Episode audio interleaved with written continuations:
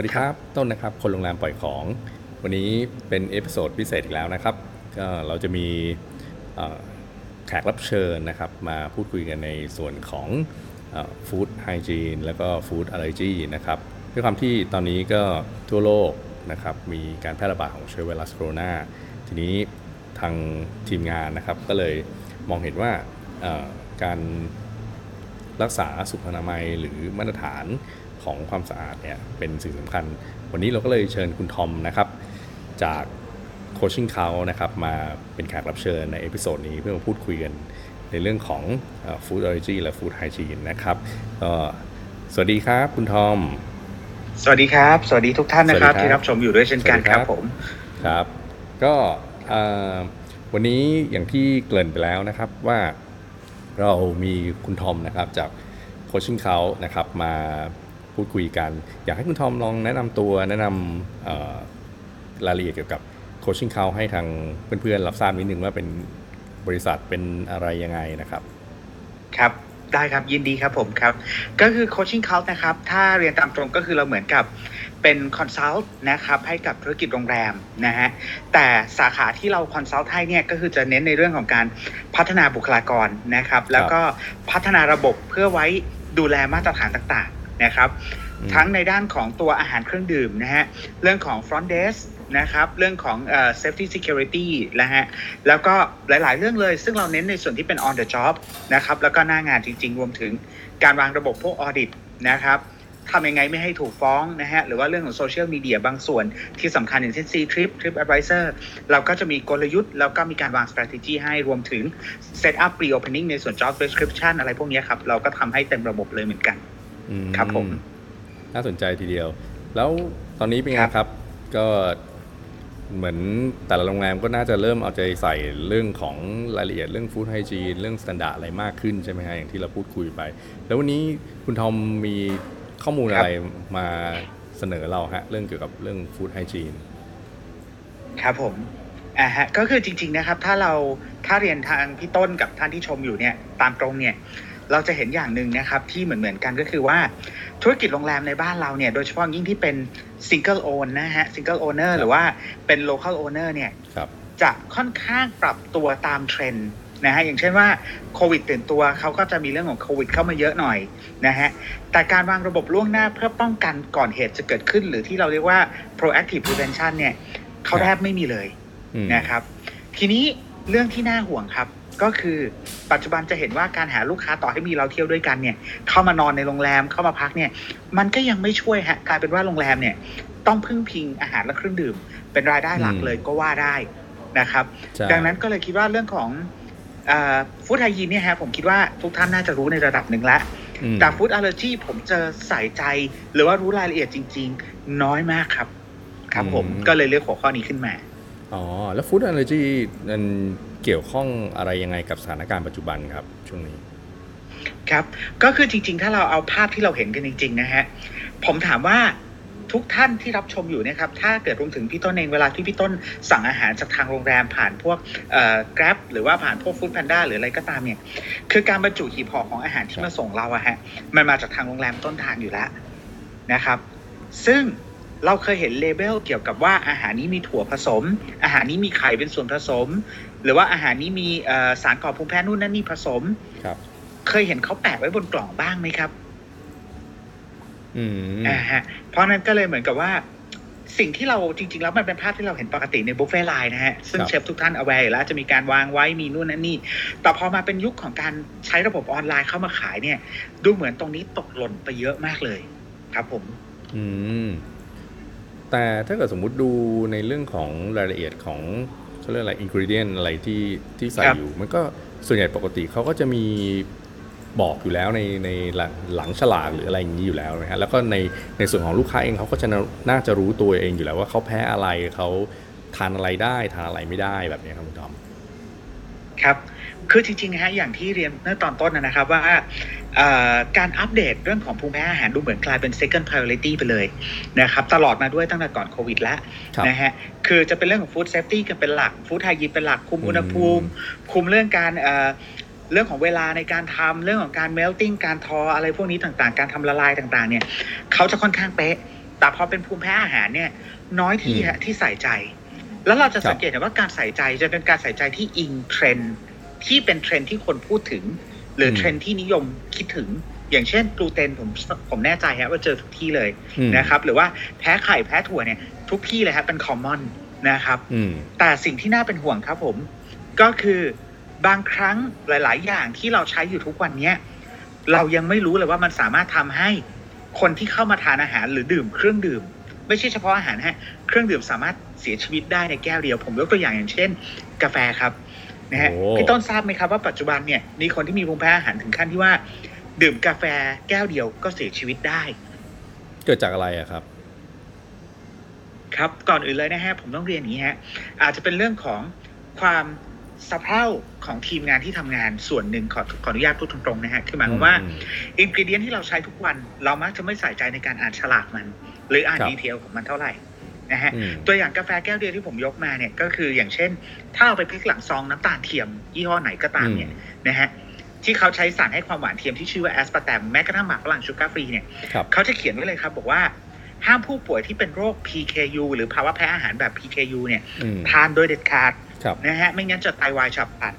ทีนี้ถ้าผมเอ่ย พี เค ยู เนี่ยชื่อเต็มที่ทางการแพทย์เขาเรียกก็คือฟีนิลคีโตนยูเรียนะฮะ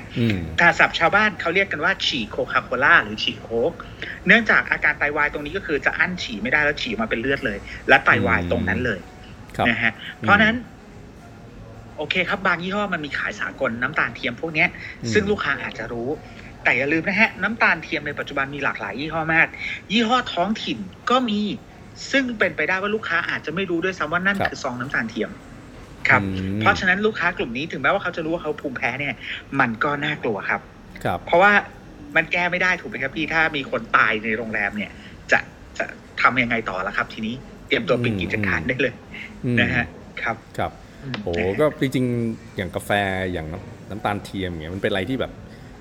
โรงแรมเสิร์ฟเป็นเป็นเรื่องปกติแล้วนะบางทีอย่างอย่างน้ำตาลเทียมเนี่ยเราใส่ไว้ในห้องพักกันด้วยซ้ำนะครับเวลาเป็นแบบห้องไหนที่มีเอ่อ coffee and tea maker ในห้องอะไรอย่างเงี้ยจริงๆแล้วเป็นเรื่องเรื่องปกติมากใกล้ตัวมากนะครับไม่น่าเชื่อใช่ครับใช่ฮะแต่เราลืมที่จะมองบางจุดไป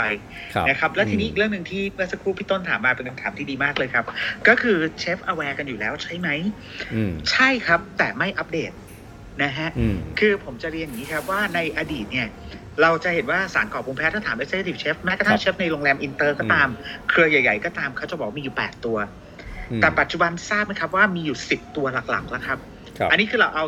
ตามชื่อสามัญที่เราเห็นได้ด้วยตานะฮะแต่ถ้าเอาชื่อ ingredient นี่มีเป็นร้อยเลยฮะนะครับก็คือผมยกตัวอย่างตัวล่าสุดสองตัวนะครับที่ทางออสเตรเลียกับนิวซีแลนด์เขาจดทะเบียนแล้วเป็นกฎหมายแล้วว่า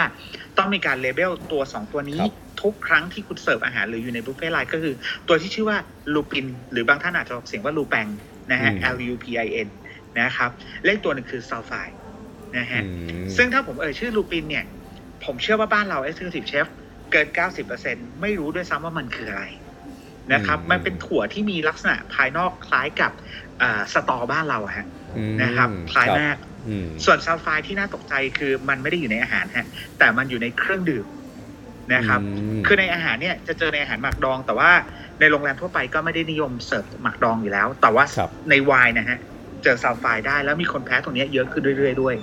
เพราะในที่ดูครับตอนนี้ลามไปเครื่องดื่มแล้วใช่ครับโอ้เป็นข้อมูลที่แบบเขาเรียกน่าสนใจแล้วก็แบบต้องพึงระวังกันเลยนะเพราะว่าอย่างอย่างวายเนี่ยเป็นเรื่องที่แบบมันมันมันมีเขาเรียกอะไรเอ่อด้วยด้วยความที่เป็นเครื่องดื่มที่ได้รับความนิยมในที่เสิร์ฟมากๆในโรงแรมอยู่แล้วด้วยอะไรเงี้ยคือถ้าเกิดมีมีเรื่องพวกนี้เข้ามาอีกก็จริงๆปกติอย่างอย่างที่เคยเจอก็จะแบบมีบางคนที่แพ้ถั่วแพ้กลูเตนอะไรพวกนี้เป็นเรื่องปกติที่แบบอาจจะมีทำฟู้ดเพอร์เฟรนซ์เข้ามาอยู่แล้วแต่ยิ่งพอมีสารที่ต้องอัปเดตอัปเดตกันขึ้นมาอย่างเงี้ยแล้วถ้าเกิดสมมติทางโรงแรมหรือในครัวไม่รู้เนี่ยมันก็อาจจะก่อให้เกิดเขาเลยเหตุการณ์ไม่คาดฝันได้อะไรเงี้ยนะครับคือคือน่ากลัวเหมือนกันแล้ว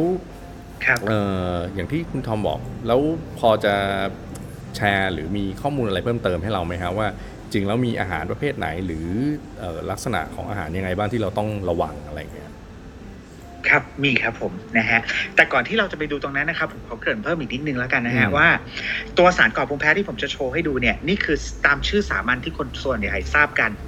แต่จริงๆแล้วในซองอินกรีเดียนต์เขาอาจจะไม่จำเป็นต้องระบุเป็นคำในชื่อสามัญที่เราใช้กันอย่างเช่นไข่เนี่ยนะฮะโปรตีนที่ก่อภูมิแพ้ในไข่เนี่ยมันไม่ได้มันไม่ได้ถูกเลเบลว่ามีไข่เป็นองค์ประกอบเสมอไปนะครับบางทีเขาใช้คำว่าไลโซไซม์หรือลีเบตินซึ่งสองตัวนี้เป็นโปรตีนหลักเลยฮะที่ก่อให้เกิดภูมิแพ้ไข่แต่เขาไม่ได้ใส่คำว่าไข่ในซองอินกรีเดียนถ้าเชฟไม่รู้ยิ่งน่ากลัวกว่าเดิมเพราะนั้นเอาจริงๆนะครับมีเป็นร้อยชนิดเลยแต่ผมขอเสนอนำเสนอตรงนี้ด้วยชื่อสามัญก่อนละกันนะครับเพราะว่ายิ่งตอนนี้อย่างที่คุณทอมบอกว่าพอ delivery หรืออาหารที่เราสั่งมาข้างนอกเนี่ยหรือไปทานที่ร้านอาหารเองก็ตามเดี๋ยวนี้คนก็รักสุขภาพกันมากขึ้นเนาะพยายามจะลดเนื้อสัตว์แต่พยายามจะไปหาโปรตีนหรือแหล่งโปรตีนอื่นๆมาทดแทนแต่แต่กลับกลายเป็นว่าอาจจะเจอปัญหาเรื่องพวกนี้เข้ามาแทนในเรื่องของฟู้ดอัลเลอร์จีนะฮะอย่างเช่นเอ่อที่ที่เข้ามากันเยอะก็คือเป็น plant based food อย่างเงี้ยคือถ้าเกิดสมมติไม่ระวังตัวนี้ก็แย่เหมือนกันเนาะอืมใช่ครับครับครับผมโอเคอ่ะครับโอเคงั้นเดี๋ยวผมขออนุญาตแชร์สไลด์นิดนึงนะครับได้ได้ครับได้ครับคุณทอมครับโอเคครับเห็นชัดเจนไหมครับครับผมชัดแล้วครับครับโอเคฮะนะครับก็นะฮะตัวที่ผมบอกว่าสิบตัวนะครับก็จะเห็นได้จากชาร์ตนี้เลยครับผมนะฮะนี่คือหน้าตาของลูปินหรือลูแปนที่ผมกล่าวสักครู่นี้นะฮะจะเห็นว่าอยู่ทางด้านขวาสุดของหน้าจอนะครับแล้วด้านล่างก็คือซัลไฟต์อย่างที่บอกว่ามันไม่ได้อยู่แค่ในไวน์นะฮะหรืออาหารหมักดองอยู่ในชีสก็มีครับในชีสบางประเภทนะฮะเพราะนั้นมันใกล้ตัวมากเลยครับมันมีเพิ่มขึ้นเรื่อยๆเพราะนั้นจริงๆแล้วผมอยากบอกว่าเรื่องของฟู้ดไฮยีนหรือฟู้ดเซฟตี้หรือเซฟตี้ด้านอื่นๆก็ตามเนี่ยคือเราหยุดนิ่งไม่ได้นะครับสิ่งที่เราถูกอาจารย์เราสอนมาเมื่อสิบกว่าปีที่แล้วมันอาจจะไม่อัปเดตแล้วก็ได้นะฮะเพราะนั้นระบบเดิมต้องอัปเดตเรื่อยๆนะครับทีนี้ฮะนอกเหนือจากตรงนี้แล้วผมอยากจะรบกวนแชร์เพิ่มเติมอีกนิดนึงซึ่งทำให้เราเห็นว่าความสำคัญของเรื่องนี้เนี่ยสำคัญมากเพียงใดมากขึ้นอีกช็อตนึงนะครับก็คือตรงนี้ฮะที่นิวซีแลนด์กับออสเตรเลียนะครับทางรัฐบาลของเขาได้มีการสำรวจนะฮะเรื่องของ awareness นะฮะของธุรกิจบริการหรือธุรกิจอาหารตรงนี้ว่า เอ่อ เขามีคนที่โดยโดยที่เขามาเทียบกับสถิติของเขานะฮะที่เขาเจอที่เขาสำรวจไม่ใช่เฉพาะในประเทศเขาแต่ว่าในเอเชียแพคเลยเนี่ยว่าคนแพ้อะไรบ้างกี่เปอร์เซ็นต์โดยเฉลี่ยนะฮะเขาเจอว่านะครับกลุ่มใหญ่ๆนะฮะอย่างเช่นนมสดที่เห็นอยู่ในชาร์ตนี้ สามสิบสามเปอร์เซ็นต์ ถั่ว สิบแปดเปอร์เซ็นต์ นะครับแพ้อะไรหลายๆอย่างร่วมกันไม่ได้แพ้อย่างใดอย่างหนึ่งเพียงอย่างเดียว สิบห้าเปอร์เซ็นต์ แล้วก็กลูเตนเนี่ย สิบเปอร์เซ็นต์ ซึ่งเราเห็นว่ามันจะคือสามในสี่ของเปอร์เซ็นต์ของการมีอาการภูมิแพ้ของคนทั้งหมดนะฮะสามในสี่เนี้ยทางโรงแรม aware ครับอย่างที่เราเห็นคำว่า mostly protected คือเขา aware นะฮะหรือทางร้านอาหารเนี่ย aware ดูแลได้ดีแต่ไอ้หนึ่งในสี่เนี่ยฮะก็คืออย่างเช่นเรื่องของถั่วเหลืองไข่งาซัลไฟต์อันนี้ยกตัวอย่างบางส่วนนะฮะกลับเป็นส่วนที่ถูกมองข้ามมากเลยครับเพราะฉะนั้นความเสี่ยงอยู่ตรงนี้ครับหนึ่งในสี่เลยนะครับพี่ต้นนะฮะนะครับคือกลายเป็นว่าเราดูแลแค่สามในสี่เพราะเจอบ่อยแต่หนึ่งในสี่ที่เราไม่ค่อยเจอเราคิดเอาเองว่าคงไม่เจอมั้งแล้วก็ปล่อยมันไปแต่ใครจะทราบได้ครับว่าถ้าเกิดขึ้นมาจะทำยังไงครับโอ้ครับอันนี้ก็คือตัวอย่างคร่าวๆครับผมน่ากลัวเนาะ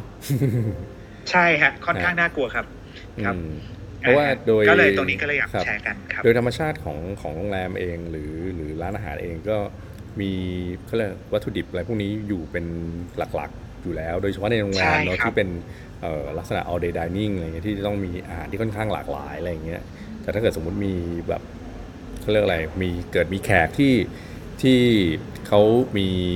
อาการแพ้กับสารพวกนี้ขึ้นมาอย่างเงี้ยแล้วเราไม่ระวังไม่ไม่รับรู้ขึ้นมาว่าในส่วนผสมที่เราเอามาปรุงอาหารเนี่ยมันมีเรื่องของพวกนี้อยู่เนี่ยมันก็อาจจะเกิดเหตุการณ์ที่ไม่คาดคิดขึ้นได้เหมือนกันนะครับใช่ครับค่อนข้างน่ากลัวครับครับผมก็เลยเนี่ยฮะก็เลยหยิบยกเรื่องตรงนี้ขึ้นมาเพราะว่าจริงๆแล้วผมคิดว่ายิ่งถ้าเป็นในมุมของโรงแรมที่พี่ต้นเองก็เจอมาเยอะพอๆกับผมหรือมากกว่าผมด้วยซ้ำเนี่ยคือพี่ต้นคงทราบดีใช่ไหมฮะว่าหลายๆครั้งยิ่งถ้าเป็นเจ้าของโรงแรมมือใหม่นะฮะซึ่งเห็นภาพของธุรกิจในมุมของการสร้าง revenue กับเรื่องของเซลล์เป็นหลักข้าจะลืมนึกถึงในเรื่องของการต้องปิดโรงแรมเพราะเคสเพียงครั้งเดียวอะฮะคือเขาจะไปมองว่าเรื่องของ customer complaint เรื่อง loyalty ซึ่งมันมีโอกาสแก้ตัวนะฮะหรืออย่างโควิดเนี่ยฆ่าเชื้อก็เปิดใหม่ได้แต่ถ้ามีคนตายในโรงแรมเนี่ยฮะพี่ต้น ถ้าพี่ต้นเป็น จี เอ็ม พี่พี่ต้นคิดว่าแก้ได้ไหมครับแก้ยากไหมฮะตรงนี้นำชื่อเสียงโรงแรมกลับมาใช่ไหมฮะใช่ใช่เพราะมันเป็นอะไรนะเป็น reputation ที่สำคัญมากๆของของโรงแรมด้วยเหมือนกันนะครับในเคสตรงนี้น่ากลัวจริงโอเคก็คิดว่าน่าจะเป็นข้อมูลที่มีประโยชน์มากๆเลยนะครับกับทุกคนแต่ทีนี้ได้ยินว่าคุณทอมเองก็มีข้อมูลในส่วนอื่นๆด้วยที่อยากจะแชร์แต่คิดว่า เ, เราก็กลัวว่าเดี๋ยวคลิปจะยาวเกินไปแล้วก็อาจจะแตกไปเป็นหัวข้ออื่นเนาะแล้วก็คราวหน้าแล้วทีนี้อยากให้ทอมฝากหน่อยอย่างตอนนี้โคชชิ่งเขาเนี่ยมีโปรดักต์หรือมีเซอร์วิสอะไรยังไงบ้างอะไรเงี้ยเผื่อใครที่สนใจอาจจะได้ลองติดต่อหรือแพลนเอาไว้อย่างที่เราทำกันก็เคยมีเรื่องของทำเอ่อเขาเรียกอะไร เอฟ แอนด์ บี audit เนาะที่เราเคยทำกันแล้วก็แล้วก็ตัวต้องบอกก่อนนะครับคุณทอมนี่เดินเข้าไปถึงในครัวเดินถึงสโตร์เลยจริงๆแล้วก็เข้าไปช่วยดูในเรื่องของรายละเอียดเรื่องวันหมดอายุเรื่องของอุณหภูมิเรื่องของรายละเอียดต่างๆก็อยากให้คุณทอมลองลองแชร์หน่อยว่าเพิ่มเติมในส่วนของโคชชิ่งเขาเนี่ยมีมีเซอร์วิสอะไรอีกบ้างครับครับผมได้ครับสักครู่นะครับเดี๋ยวผมอาจจะขออนุญาตแชร์หน้าจออีกครั้งหนึ่งนะฮะเพื่อเห็นภาพที่ชัดเจนขึ้นนะครับก็คือเกี่ยวกับคำถามว่า Coaching Cult เราทำอะไรบ้างนะครับอันนี้ก็คือจะเป็นตัวอย่างของเว็บไซต์ซึ่งใกล้จะเสร็จแล้วนะฮะนะครับก็คือเราจะมีคอร์สหรือว่าเราจะมีระบบนะฮะที่เราก็ไปคอนซัลท์ระหว่างระบบนะครับรวมถึงจัดอบรมให้เนี่ยทั้งหมดแปดหมวดหมู่ด้วยกันนะครับหมวดหมู่ที่หนึ่งนะฮะก็คือ Signature Course ของเรานะครับก็จะเป็นในส่วนของตัวคอร์สที่เป็นเราเจ้าเดียวเท่านั้นที่มีนะฮะนะครับไม่มีใครมีเลยในเมืองไทยนะตอนนี้อันแรกก็คือ TripAdvisor Enhancement Program นะครับก็คือเป็นคอร์สที่เราเนี่ยจะบอกวิธีการวิธีลัดต่างๆนะฮะแล้วก็ทำให้เราทำให้ลูกค้าเราเนี่ยสามารถไต่อันดับหรือว่าได้สกอร์แรงกิ้งเนี่ยที่สูงกว่าคู่แข่งในระยะเวลาอันสั้นนะครับโดยไม่ต้องเสียแม้แต่บาทเดียวนะฮะหรือขึ้นไปอยู่บน บี แอล หรือว่ากลายเป็น uh, recommend destination โดยไม่ต้องเสียตังค์ไม่ละบาทเดียวครับนะฮะเรามีวิธีนะครับอันนี้ก็คือตัวอย่างหนึ่งครับหรือว่า food allergy อย่างที่เกริ่นไปเมื่อสักครู่ก็เป็นหนึ่งใน signature เราเหมือนกันนะฮะเพราะมันนอกเหนือกรอบของเอ่อตัวทางด้านของ เอช เอ ซี ซี พี ไปแล้วครับนะฮะคอร์สอื่นๆของเราก็จะมีคอร์สด้านของ uh, upselling นะครับเรื่องของ revenue driven นะครับ strategy นะฮะแล้วก็จะมีในส่วนของ leadership development course ซึ่งของเราทั้งหมดเนี่ย leadership เราจะเป็นคอนเซปต์การใช้จิตวิทยาในการบริหารคนเพื่อดึงศักยภาพมาให้ดีที่สุดนะครับโอเคฮะนะครับถัดมานะครับในส่วนของ human resource development ก็คือเราจะมีเรื่องของการวางระบบพัฒนาบุคลากรอย่างเป็นไปอย่างเป็นระบบนะครับเพื่อไม่ให้เสียลูกค้าไปนะครับเอ่อเพื่อไม่ให้เสียคนดีๆไปด้วยแล้วก็เสียลูกค้าไปด้วยนะครับนอกจากนี้ก็จะเป็นในส่วนของ เอฟ แอนด์ บี อย่างที่เกริ่นมาแล้วนะฮะ Safety Security แล้วก็ด้าน Consult ในส่วน Pre-opening แล้วก็การวางระบบ Audit รวมถึงจัด Audit ให้ด้วยครับอันนี้ก็คือคร่าวๆนะฮะในวันที่เสร็จแล้วเราจะลอนช์อีกทีนึงนะครับครับผมน่าสนใจมากเลยครับผมแล้วก็รายละเอียดเยอะมากก็โหอย่างที่เราเคยทำงานด้วยกันก็เป็นแค่บางส่วนเองเนาะของเอ่อของชิ้นเขาอะไรเงี้ยนะครับก็จริงแล้วอย่างคุณทอมเองก็จะเป็นเป็นเทรนเนอร์นะครับเป็นในส่วนของออดิเตอร์ด้วยนะครับที่ช่วยโรงแรมนะครับในระดับเชนเนาะเป็น international hotel มาหลายโรงแล้วแล้วก็ตอนนี้คอนเซ็ปต์ก็จะคล้ายๆกับทางของ Chap Hospitality นะครับก็คือเราออกมาเป็นเขาเรียกเป็น consult เป็น management ที่เข้ามาช่วยเหลือโรงแรมที่เป็น individual เป็น localเจ้าของที่ทำโรงแรมเองหรืออยากจะพัฒนาในเรื่องของมาตรฐานหรือในส่วนของคุณภาพของโรงแรมให้มีความเป็นสากลมีมาตรฐานมากขึ้นนะครับก็เป็นการร่วมมือกันของของทั้งสองส่วนของเรานะครับใช่ครับตอนนี้มาถึงช่วงท้ายของคลิปวันนี้แล้วครับคุณทอมก็ยังไงผมในฐานะตัวแทนของ Chap Hospitality Management แล้วก็ช่องโรงแรมปล่อยของ The Hotel Maker ยังไงขอบคุณทอมมากนะครับแล้วเดี๋ยวยังไงอย่างที่เกิดเอาไว้ว่าคราวหน้าคงจะเชิญคุณทอมมาอีกนะครับในพูดคุยกันเรื่องอื่นๆต่อไปเพราะยังมีอีกหลายหัวข้อเลยที่เรายังไม่ได้พูดคุยกันนะครับในวันนี้ขอบคุณนะครับเทคแคร์นะครับแล้วเจอกันได้ครับสวัสดีครับสวัสดีครับครับสวัสดีครับ